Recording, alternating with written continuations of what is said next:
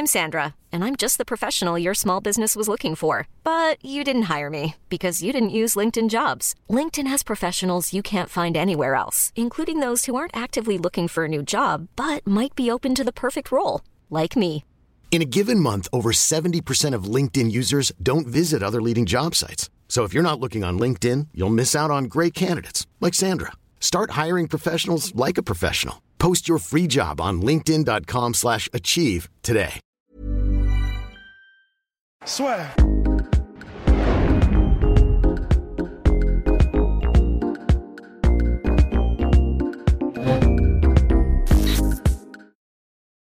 Bien, bonjour à toutes et à tous et bienvenue dans le podcast là sur aujourd'hui. Nous allons parler d'un combat qui intrigue énormément et qui intrigue encore, qui vous a certainement passionné concernant Habib Nurmagomedov. On parle bien sûr, mon cher Rust, de Glazon Tibar contre Habib Nurmagomedov. Avant de parler de ce combat-là, intéressons-nous d'abord, mon cher Rust, à Glazon, que vous connaissez bien, mon cher Rust, parce que Glazon Tibar, c'est quand même 28 combats à l'UFC. Attention, 9e all-time de ce côté-là, donc clairement, ça ne fait pas rire, bien au contraire parce que c'est un mec très sérieux. Pour Habib, c'est vrai qu'on l'avait dit, euh, c'était un combat qui arrivait assez tôt dans sa carrière, qui était quand même euh, un véritable test. Deuxième, Gleison Tiba au nombre de takedowns euh, en carrière à l'UFC avec 84 juste derrière Saint-Pierre et ses 90. Et enfin, et sans doute la stat la plus éloquente de ce podcast, mon cher Rust, sixième en défense de takedown, le cher Gleison Tibau. Donc là, c'est pour toute sa carrière UFC. Donc vous prenez en compte le combat contre Habib, les combats contre... Enfin, tous les combats il est à 92,1%. C'est monstrueux. Et, euh, et, en fait, il y a plusieurs raisons à ça. Et d'ailleurs, dans son combat contre euh, Rabib Nurmagomedov, il n'a pas été mis au sol une seule fois. Malgré 13 tentatives, si je ne m'abuse Oui, euh, il, me semble. Donc 0 sur 13. Et contre Rabib, il faut le souligner parce que c'est absolument, c'est presque surréaliste. Et en fait, il y a plusieurs raisons pour lesquelles Gleison Tibau est connu pour être extrêmement difficile à mettre au sol et elles sont, euh, voilà, ça va, ça va être un début d'explication sur euh, le combat euh, contre, contre.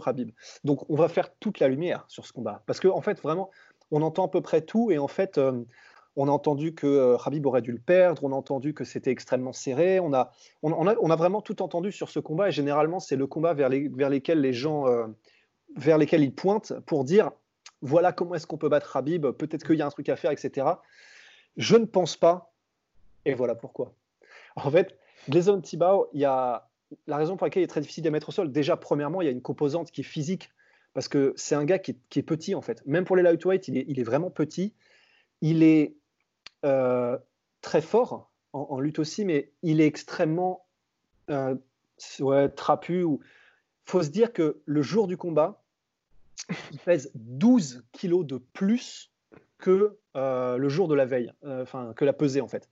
C'est c'est un des mecs qui cut le plus de poids de l'UFC. Et surtout dans les petites catégories, c'est ce qui fait que c'est aussi énorme. C'est pas comme, bah, par exemple, Polo Costa, c'est pareil, sauf que Polo Costa, c'est 84 kilos. Là, c'est 70 kilos. Donc, ça vous donne une idée du pourcentage qui est absolument colossal. C'est monstrueux. Enfin, vraiment, quand, le jour du combat, tu es capable de, enfin, en, en l'espace de 24 heures, tu es capable de prendre 12 kilos. Enfin, prenez votre poids actuel, euh, vous auditeurs, et dites-vous que vous allez combattre demain un mec qui fait 12 kilos de plus que vous. C'est, enfin là, quand on, quand on se donne les chiffres pour nous-mêmes, on se rend compte à quel point c'est complètement délirant. Et ça, et ça a donc un rapport puisque, enfin, je sais pas, c'est pas, c'est comme si, euh, c'est toi ou moi, on essayait de mettre un single leg et mettons qu'on l'aide, c'est ah, je sais pas, genre euh, bah, Borachinia ou Eddie Hall, ça, ce serait impossible. Il y a une composante physique qui fait que bah avec l'effet d'échelle, tu, tu as beau avoir la meilleure technique du monde, tu peux juste pas ramener la jambe, tu peux juste, tu peux juste pas, tu, tu es face à un mur en fait. C'est comme essayer de, de, lutter avec une statue en bronze. Et c'est vraiment quelque chose qui s'est passé contre Gleison Thibault. Il y a, et, pourtant, il a eu toutes les situations possibles. Euh, Nurmagomedov, il a eu des situations où il a essayé de mettre euh, Gleison Thibault au milieu de la cage. Il a eu des situations euh, contre la cage. Il a eu des situations où il, était, où il avait un double leg, il avait des situations où il a été en single leg avec une seule jambe et assez profondément. Et dans aucune de ces situations, il a même semblé que Gleison Tibau était en danger.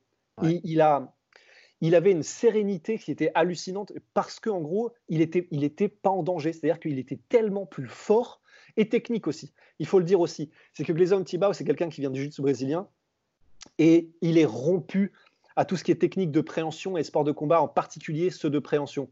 Le judo, le JJB, la lutte, c'est vraiment un des meilleurs. Et euh, enfin, c'est pas un des meilleurs, mais disons, il est, il est extrêmement, extrêmement beau. Et euh, en plus de ça, c'est vrai que quand Khabib l'a rencontré, bon, bah, Khabib avait 23 ans, c'était son deuxième combat seulement à l'UFC, donc il était encore, c'était un rookie en fait. Et quand il a combattu les Tibao, qui était donc, on l'a dit, extrêmement physique, petit, trapu et ultra épais, donc c'est beaucoup plus compliqué de mettre euh, au sol des, morphotypes comme ça. Et Gleison Tibau, en plus, il avait déjà plus d'une quinzaine de combats à l'UFC. Donc c'était déjà un vétéran de chez vétéran. Et il était dans son prime aussi parce qu'il avait 28 ou 29 ans. Il avait 28 ans, ouais. Il était vraiment dans son prime.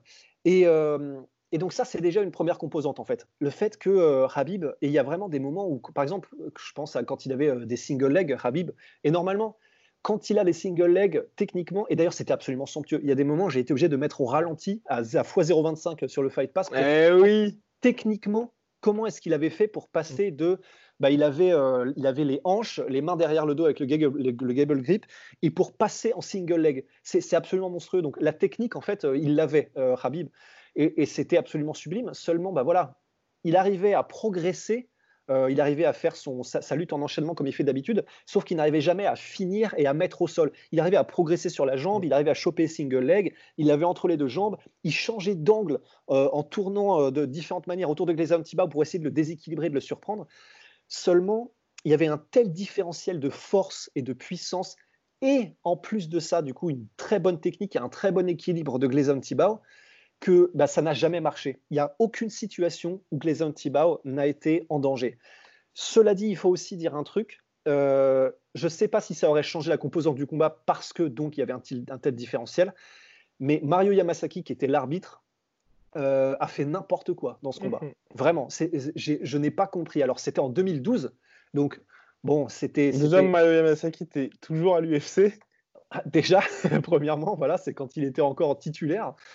Euh, et, c'est vrai que pendant ce combat-là, euh, bon, c'était il y a 8 ans, on était, voilà, c'est 8 ans, c'est long quand même. Dans le MMA, c'est un sport tellement jeune, c'est long, donc on peut, on peut peut-être être un petit peu, comment dire, ne pas forcément trop lui en vouloir, mais il y a deux moments pendant le combat où Habib était contre la cage euh, il pressait Gleison Tibau contre la cage, il progressait, il passait euh, d'une position à l'autre et il essayait de dépasser techniquement Tibau. Et pour des raisons que je ne comprends pas, euh, Mario Lamasaki deux fois les a séparés dans des moments où clairement Habib était actif dans sa progression. Et, là, honnêtement, c'est une faute professionnelle de la part de Mario Yamasaki parce que c'est tout le jeu de Habib. Si tu l'empêches de progresser, si tu l'empêches d'enchaîner, bah oui, effectivement, tu lui coupes l'herbe sous le pied et, et ça va être beaucoup plus compliqué pour lui d'arriver à ses fins en fait. Enfin, c'est c'est pas un power un power double legger. Euh, enfin, attends, c'est pas un mec qui utilise de sa puissance pour aller chercher des, des, des, double legs de nulle part et en un claquement de doigts. C'est encore une fois, on le répète, c'est un lutteur en enchaînement. Si tu lui si tu l'empêches d'enchaîner, euh, bah, il n'enchaînera pas. et donc, oui. Oh. Oh, oh. Et c'était juste pour finir au niveau des, des, stats du combat, mon cher Russ, c'est vrai que pour beaucoup, Habib a, perdu le combat. Pour nous, il l'a gagné. Mais c'est vrai que dans les stats, quand les gens regardent, on finit avec Gleison Tibok qui a 28 frappes significatives, 46 en tout. Et ah, attends, sur je crois que je crois qu'il y, a dû avoir une coupure quand tu as donné le reste des stats. Ah oui, 46 dans les frappes au total, 1 sur 6 en takedown, et bien évidemment, donc, il y a une meilleure précision que Habib, qui lui est à 26, 25 frappes significatives, 33 frappes au total, et 0 sur 13 donc en takedown. Et lors de chaque round, c'est bien évidemment Gleison Thibault qui, lui, a à chaque fois de 1 ou égalité, a été devant en termes de frappes significatives, mais, et ce n'est pas un petit mais, et pour nous, ça a une importance considérable, et je pense que pour les juges, c'est aussi ce qui a fait qu'ils ont donné la victoire à Habib. C'est vrai que c'était toujours lui qui était à l'initiative et qui pressait son adversaire. En fait, c'est ça. Alors, bah, là, ouais, on peut, rentrer dans le dur de pourquoi est-ce que, à mon sens, et je crois que tu étais d'accord, Habib a gagné malgré la controverse. C'est que, alors, il y a eu, il y a ces statistiques. Donc, premièrement, la statistique du takedown de Gleison Tibau.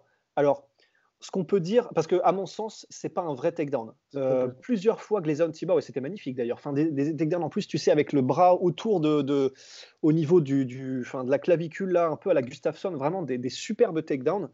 Euh, mais à aucun moment, Habib dans littéralement la demi-seconde où il a été déséquilibré, ne s'est pas remis. Vraiment, c'est ça, c'est un pur, pur réflexe de lutteur. Hop, euh, les hanches enfin, vers le haut, parallèle au sol et sur quatre pattes. Donc, c'est-à-dire qu'il n'a jamais été en mode, euh, enfin, tu sais, sur son dos euh, ou mhm. quoi que ce soit. À chaque fois, c'était en mode comme un chat. Et, et donc, il n'a jamais été, à mon sens, je, mis au sol. Pour moi, ça ne compte pas, déjà. Premièrement, ce takedown. Et en plus de ça, les frappes significatives, alors, bon, il y a une différence statistique. Mais c'est vrai que là, c'est quand même assez compliqué de juger. C'est très compliqué de juger, d'autant plus que personnellement, et euh, en regardant le combat, euh, j'ai pas eu l'impression qu'il y avait plus de dommages faits par l'un que par l'autre. Mmh. Alors oui, Glizan Tibao, quand il touchait, c'est vrai que tu sentais qu'il y avait un différentiel de puissance, mais ça n'empêchait pas Habib de toucher très durement aussi. Il y a des, tu sentais qu'il y avait moins d'effets, mais euh, il touchait vraiment durement. Et en plus de ça, même quand Glazon Tibao touchait et que tu sentais qu'il y avait un différentiel de puissance, c'est pas non plus au point où Habib était en danger. Donc les frappes significatives et donc pour moi de, l'impression du combat, ok, il y a un petit différentiel statistique, mais j'ai pas vu de différence dans le dommage causé, honnêtement. Donc les statistiques, si on regarde que les statistiques, ouais, on peut se dire, ok, bon bah clairement, Glazon Tibao euh, a gagné. En réalité, pendant le combat, c'est vraiment pas le cas du tout. Et en plus, voilà, comme tu l'as euh, comme tu l'as souligné, il y a aussi le fait que pendant les 15 minutes qu'ont duré le combat, c'est Habib qui a été l'agresseur tout le temps. C'est Habib qui avançait, c'est Habib qui tentait, c'est Habib qui a pressé contre la cage, qui a tenté les mises au sol, qui était agressif dans son striking. Et à un moment donné, ça compte déjà. Premièrement, c'est un critère, euh, l'agressivité et le contrôle de la cage. Et donc, Habib l'avait pour la majorité du temps. Et en plus de ça, si on part du principe que donc il y a théoriquement pas eu un takedown pour l'un ou pour l'autre réel, qu'en plus de ça, au niveau des frappes, ils se sont bien rendus l'un et l'autre, même s'il y avait une petite différence de puissance, eh ben, on est obligé aussi de regarder à un moment donné euh, l'agressivité, le contrôle de la cage et qui était à l'initiative et qui pressait. Et c'était Habib. Donc pour moi, c'est très clair en fait. Pour moi, c'est très clair que Habib l'a gagné ce combat. Oui, il n'a a pas, pas eu de succès comme il a eu dans tous ses autres combats, mais je ne comprends pas. Et, même ça m'a étonné parce qu'à la fin du combat, on entend même Joe Rogan dire pendant le commentaire euh, Ah bon, bah voilà, on entend le corner de. D'ailleurs, le corner, on, en reviendra après, mais ça n'était pas encore Javier Mendez.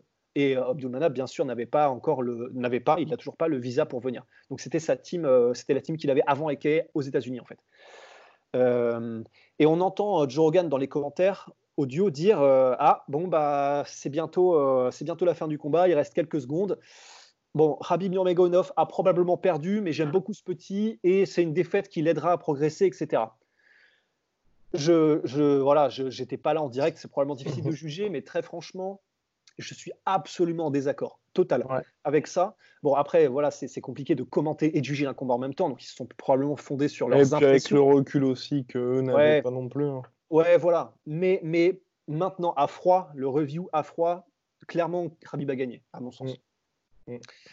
Et, euh, oui.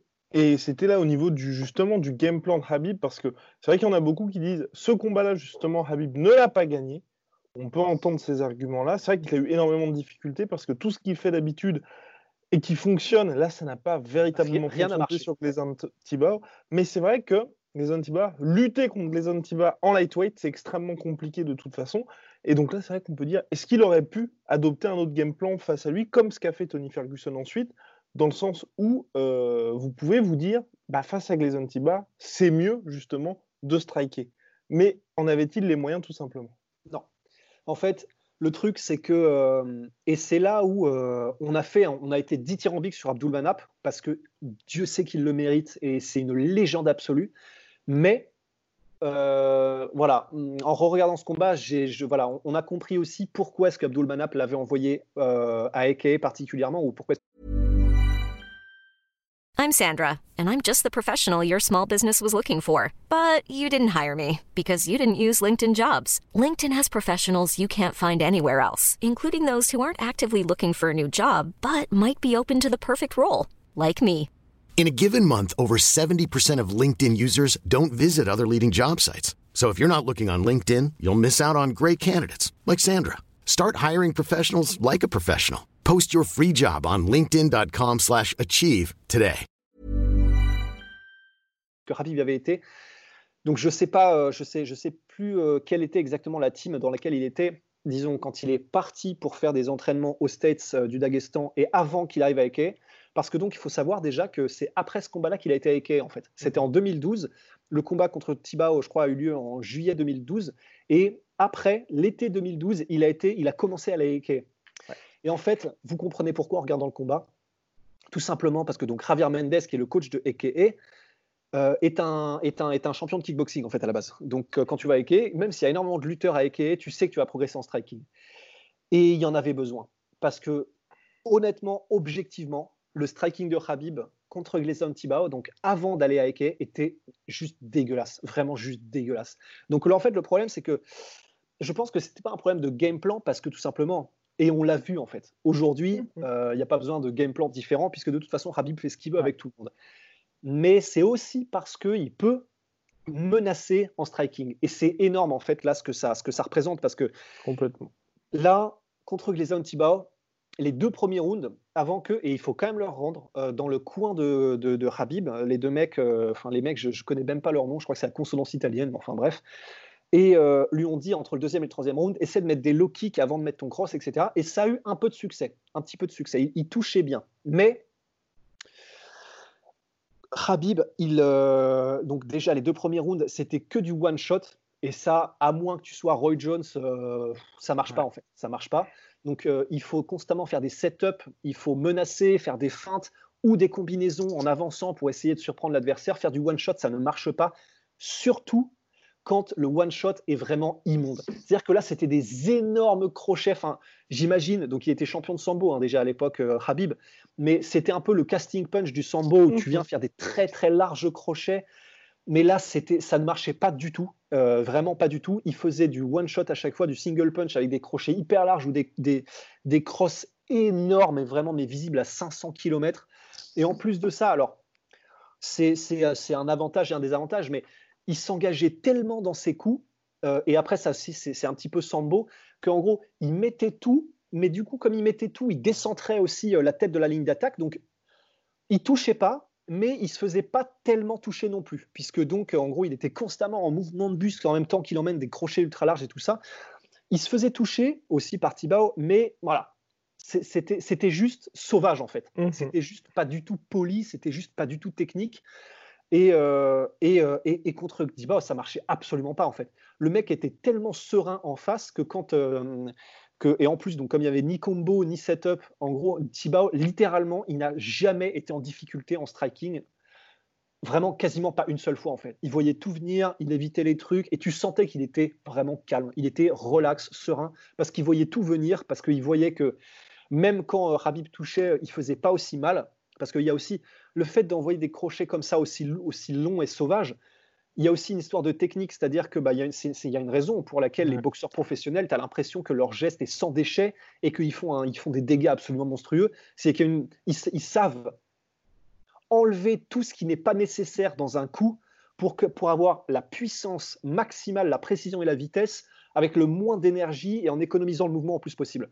Donc il y a aussi une relation directe entre quand tu fais des énormes grands mouvements, il y a peu de chances que ça crée autant de dommages en fait que euh, même un crochet large, mais tu vois où tu sens la technique, ben voilà, c'est, tu crées une meilleure chaîne cinétique, etc.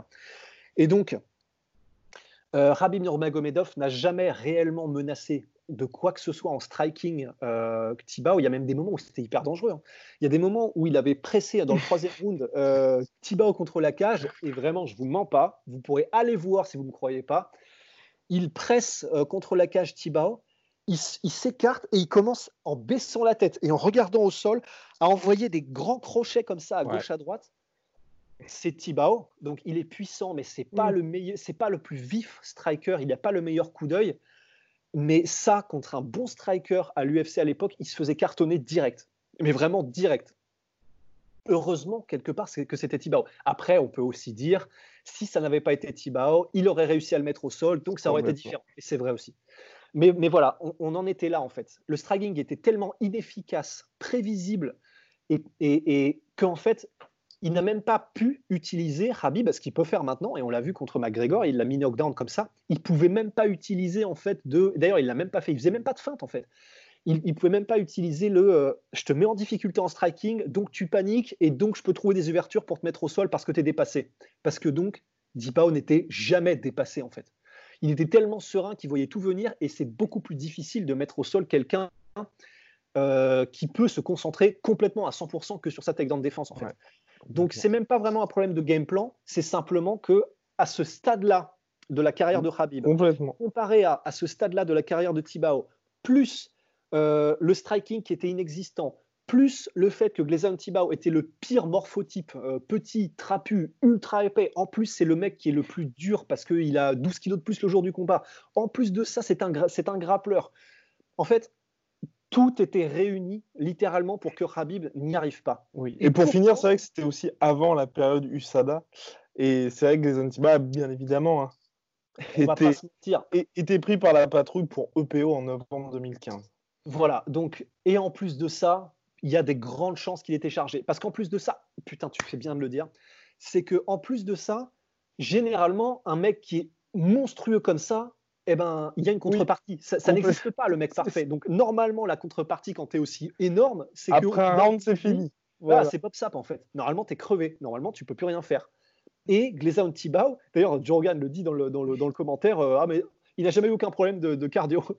Quand tu dis qu'un mec qui cut euh, à partir de 185 livres, enfin qui remonte à 185 livres en cutant, donc euh, qui remonte à bah, plus de, enfin à 80 kilos ou plus alors qu'il cut à partir de 70 le jour du combat. Normalement, un mec comme ça, il est complètement plié au bout d'un round, normalement, si tu le fais travailler. Mhm. Et Glazon Tibau, ce n'était pas le cas. Donc en fait, il y avait absolument toutes les étoiles euh, étaient alignées pour que de toute façon, il n'arrive à rien. Et c'est ce qui s'est passé. Et pourtant, il a quand même réussi à gagner. Donc, donc voilà, en fait, comment dire, c'est vraiment comme si euh, cette situation-là, c'était la pire qui aurait pu arriver à Habib, littéralement. Et pourtant, ça l'a pas empêché de gagner. Donc, c'est non seulement maintenant, je ne, je ne ferai plus référence en fait à ce combat-là en disant euh, Glazon Tibao, mais non seulement ça, mais en plus, si jamais je devais y faire référence, honnêtement, à partir de maintenant, je dirais, enfin, si on me pose la question, c'est plutôt un, comment dire, un grade sur l'épaulette de Habib, mhm. plutôt que euh, ah ouais, c'était peut-être, euh, il y a peut-être un fil rouge, on peut peut-être faire quelque chose grâce à ce combat. Parce que non, en fait, il est inutilisable ce combat, il est, il est juste inutilisable pour qui que ce soit en fait. À moins effectivement, bah voilà, que, euh, que tu sois dans les mêmes catégories, enfin les mêmes caractéristiques physiques et techniques que les Antibao, mais bon, dans ce cas-là, bah, tu, tu, seras crevé parce que. Et actuellement, de toute façon, il n'y a personne dans la catégorie. Et actuellement, il n'y a personne. Donc, donc euh, en fait, non. Enfin, je pense que ce combat-là, c'est un, un, faux ami, en fait. On ne devrait plus y faire référence pour dire euh, l'arme anti-Khabib. Parce que non, c'est juste non, en fait. Mhm. Entièrement d'accord, mon cher Rust. Et puis pour poursuivre sur notre cher Glazan Siba, une fois l'instauration du partenariat entre l'USADA et l'UFC, donc l'USADA, agence antidopage américaine, à partir de juin 2015, Glazan Tibau, c'est trois combats, zéro victoire, trois défaites. Bon, bah, les mathématiques euh, nous disent que euh, ça sent pas très très bon du tromblon. Quand même. Hein. Exactement, et un contrôle bien évidemment, et un contrôle positif à l'EPO. Donc bon. Histoire que le bouquet soit vraiment final. Quoi. Exactement, bah, voilà, c'est vrai, donc c'est difficile pour euh, les combattants de servir de ce combat parce que bien évidemment, ce n'est pas le même Habib Nurmagomedov qu'aujourd'hui. Et c'était pas vraiment un, humain en face en fait. exactement aussi. Et voilà, donc j'espère qu'on vous a éclairé sur ce fameux combat parce que c'est vrai qu'à chaque, chaque fois qu'il y a Habib, il, y a, euh, il, a, il, a, réussi à mettre en place son game plan face à Gleison. Et pour finir, et pour moi c'est peut-être ça aussi qui est important, c'était en trois rounds aussi. Et deux rounds de plus pour Gleison Tiba face à Habib, même si c'était ce Habib de 2012, je ne sais pas si ça aurait donné la même chose parce que mine de rien, avoir un gars qui vous charge comme ça pendant 10 euh, minutes de plus, vous avez beau le toucher, un peu plus, mais sans créer beaucoup plus de dommages, je pense que la courbe se serait inversée aussi. Après, euh, je sais pas, parce qu'il était visiblement chargé. Et euh, il n'y avait pas vraiment de signe énorme de ralentissement. Donc, euh, en fait, je pense que bah, il aurait continué à, se faire taper dessus sans vraiment euh, qu'il y ait de dommages. Il aurait continué à probablement empêcher les takedowns, mais je pense que ça aurait été deux rounds de plus de ça, en fait. Mm. Parce que voilà, enfin, c'est pas juste quand tu es face à quelqu'un qui, qui n'est pas véritablement humain en fait dans, son, dans la manière dont il, dont son corps réagit à certains stimuli, à la fatigue, etc., les, équations, elles sont faussées, quoi. C'est ça qui est chiant. Et c'est pour ça que tant mieux que ça. Mais c'est quand même une performance, mon cher, parce que je pense que ce là, il est bien pour Habib Nurmagomedov, parce que maintenant, je pense que après euh, ces 23 minutes de podcast, vous dites quand même, ça a été une performance. Mais pour Gleison Tiba aussi, c'est le seul à ne pas s'être fait rouler dessus par Habib Nurmagomedov. Et ça, mine de rien, il y a peut-être la défaite au bout, mais ah chaque année qui passe, chaque défense de titre de Habib qui passe, chaque victoire supplémentaire de Habib, ça ajoute un petit peu plus à, la mise de prestige. Eh ouais, non, c'est sûr, c'est sûr. Euh, voilà, c'est, il aura résisté à, Habib. Honnêtement, il aura résisté à la marée, quoi. Donc euh, ouais, ouais, bah c'est vrai, euh, tant mieux pour lui. En plus, bah du coup, on, vu que les est arrivé après, on n'en saura rien. Puis de toute façon, comme il a perdu, il n'y aurait pas eu de marque, ni quoi que ce soit. Mais voilà. Et aussi, on peut en profiter pour du coup euh, tirer notre chapeau à Javier Mendez, parce que en fait, maintenant, re-regardez ce combat et vraiment, vous allez comprendre le travail vraiment de fond et le travail énorme qu'a réussi à faire euh, Javier. Ok, maintenant, il a toujours un striking euh, Habib qui est un peu étrange, qui n'est qui est pas académique, mais beaucoup plus raffiné, beaucoup plus efficace et avec beaucoup moins de déchets et plus de sécurité dans l'approche. Exactement. Et respect, parce que voilà, enfin, honnêtement, c'est là où la différence se fait aussi. Euh, bravo Eke, bravo Javier. Quoi. Bah oui, non, c'est clair. il peut se permettre maintenant de faire des rounds en soufflant, en restant debout, sans qu'il y ait d'alerte. Alors qu'avant, euh, il, pouvait, il pouvait tout simplement pas se permettre de se reposer.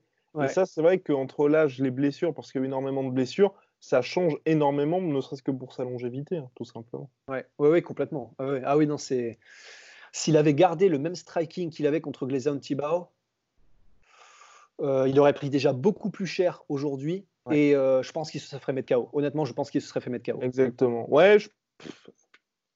Parce que vraiment, c'est pas, mais oui, oui, peut-être, peut-être. Après, bon, faut quand même, on l'a jamais vraiment vu sonner Habib, donc c'est vrai que se faire mettre KO, mais je pense qu'il y aurait eu un espèce de plafond de verre parce qu'à aucun moment les mecs auraient pu se dire, bon bah quand il est debout, ça peut être un danger. Donc même quelqu'un comme Edson Barbosa, tu vois, il se serait dit bon bah j'ai entre guillemets uniquement le sol à gérer. Ouais. Et, bon. Ouais non c'est clair, c'est clair. Oui oui et puis en plus de ça comme on disait. Euh, bon, il aurait pu être Mikao, oui peut-être, mais d'un autre côté, euh, enfin, la seule raison pour laquelle Thibault lui a résisté, euh, c'est juste parce qu'il était ultra bon, ultra, ultra lourd, un mur, très bon grappling, et c'était le cas de personne d'autre dans la catégorie qui avait ce physique-là. Donc en fait, oui, c'est même pas sûr, c'est même pas sûr qui se serait fait mettre KO, puisque de toute façon, il aurait mis les mecs au sol. Oui, mais bon, on peut se dire quelque chose de similaire à Ben Askren, par exemple, où c'est vrai que ça marche dans toutes les organisations, mais quand vous arrivez à l'UFC et qu'on vous met face aux meilleurs au monde, si vous n'avez qu'une seule arme qui est votre lutte, aussi bonne soit-elle, bah, quand vous tombez sur des mecs qui sont complets et qui appartiennent à la crème de la crème, ouais. tout simplement. Ah oui, non, c'est ça. Et puis c'est vrai qu'en plus, il a, du coup, après, il a quand même affronté Dos Anjos. Je suis en train de regarder euh, Truri Trurilo aussi, qui. Alors lui, par contre, il s'est vraiment, mais il s'est fait posséder. Mais ouais, des mecs contre Barbossa, Michael Johnson. Michael Johnson, s'il avait eu le striking de Gleison Tiba, euh, honnêtement, je pense qu'il. Ouais. Tendu quand même. Très, très tendu. Complètement. Mais voilà. Mais bon, de toute façon, c'est des si maintenant, tout ça. Oui, on va pas refaire l'histoire, mon cher Rust. Non. Big shout out to my sweet protein, moins 30% supplémentaire avec le code la sueur. À la prochaine, on parlera, c'est promis, de l'UFC 250. Va falloir y passer, ouais. la purge. Allez, à toutes. Soit.